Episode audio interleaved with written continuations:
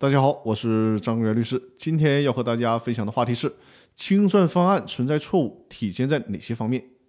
法律上所说的清算方案瑕疵，也就是清算方案有问题、有毛病，既是指内容上的瑕疵，也包括程序上的瑕疵。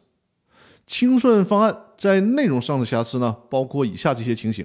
我举例给大家听一下：资产负债中遗漏了资产或者是债务，比如说。本来别人欠公司一百万，结果呢忘了给算进去了。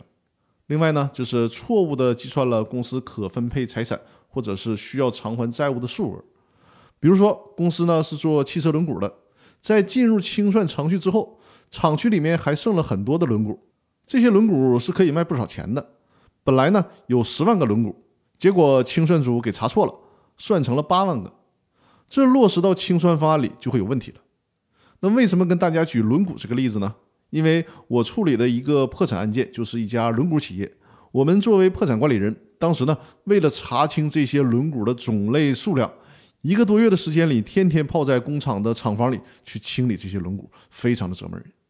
再比如说，财产作价的依据不合理，从而呢导致过低或过高的估计了财产的价格。还以轮毂为例子，本来应该是价值一百万，结果呢给算成了九十万。这也属于错误。还有就是偿还公司债务之前没有支付职工工资、社会保险费用和法定补偿金，这就违反了清算时候的清算顺序，会损害到职工的利益。再有呢，就是剩余财产分配不合理，没有按照公司法规定的分配规则按比例进行分配等等情形。以上的这些呢，都是属于清算内容上的错误。清算方案的瑕疵也包括清算方案的制定程序上存在瑕疵，比如说制定清算方案的时候，清算组成员没有按照法律或者公司章程的约定召集主持会议或者表决通过清算方案，那这在程序上就出错了。当发现这些错误之后，清算组应该马上修改清算方案，直到股东会、股东大会或者是人民法院认可为止。